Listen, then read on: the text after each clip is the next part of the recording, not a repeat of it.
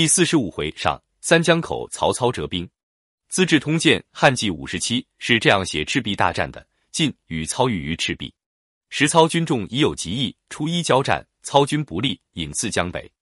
余等在南岸，于部将黄盖曰：“今寇众我寡，难与持久。”操军方连船舰，首尾相接，可烧而走也。乃取蒙冲斗舰十艘，再造敌枯柴，灌油其中，果以为木。上舰旌旗，预备走葛，系于其尾。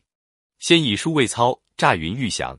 时东南风急，盖以十舰醉筑前，终将举帆，渔船以次俱进。操军力士皆出营立关，只言盖降。去北军二里余，同时发火，火烈风猛，船网如箭，烧尽北船，沿及岸上营落。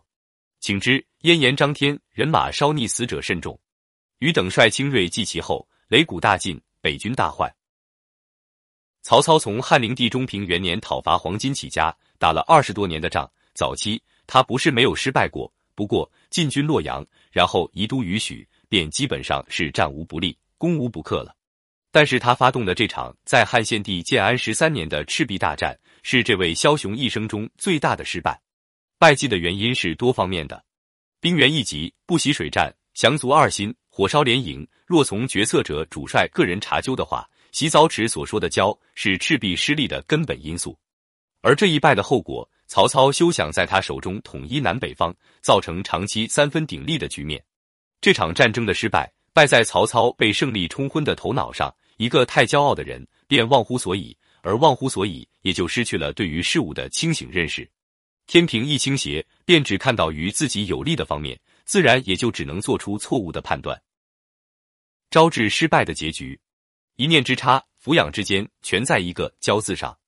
因此，凡骄傲自矜、以胜事功、头脑发热、自我膨胀者，无有不败的。西楚霸王如何？不也吻别乌江？这就是统帅太过自负的性格悲剧。成功使人骄傲，胜利使人膨胀，立不世之功的自我期许，能使人觉得掉一回脑袋也值得。所以在决策中。如何摒除个人感情用事的因素和自身性格上的弱点，是影响事业成败的关键。事物发展的辩证法，强可以变弱，弱可以转强。赢了今天不一定能赢明天，输了今天并不一定明天也输。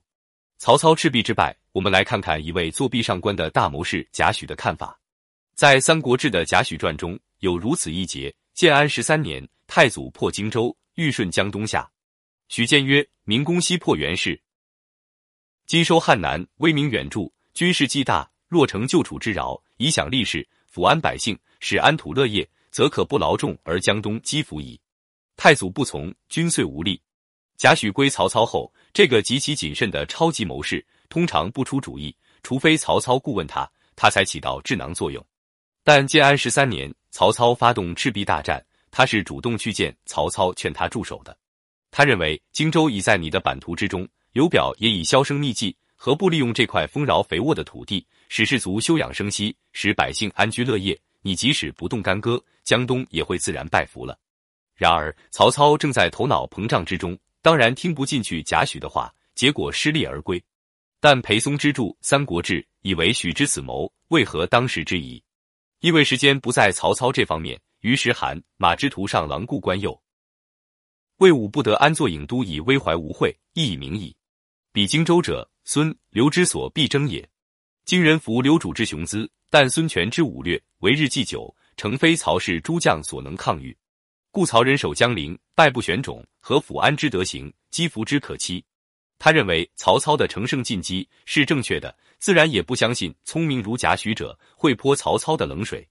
将此继新平江、汉、威慑阳、越，资刘表水战之据。及荆棘赵之首，时震荡之良会，扩定之大机，不成此取无，将安四哉？在他看来，然则赤壁之败，盖有运数，实由极易大兴，以损凌厉之风，凯风自南，用成焚如之势，天时为之，岂人是哉？然则魏武之东下，非失算也，许之此归，为无当矣。裴松之的看法也有其偏颇之处，身后有狼顾之徒，脚下为新得之地。区连续作战之兵，做大举进攻之事，这都是兵家之大忌。即使不计不服水土，疫病流行，冬天刮东南风，帮了东吴的忙等意料之外的因素，八十三万人马渡江以后，在孙刘联军的夹击下，能否立得住脚，也是大有疑问的。长江天堑，曹操没有跨过，他的儿子曹丕也没有跨过。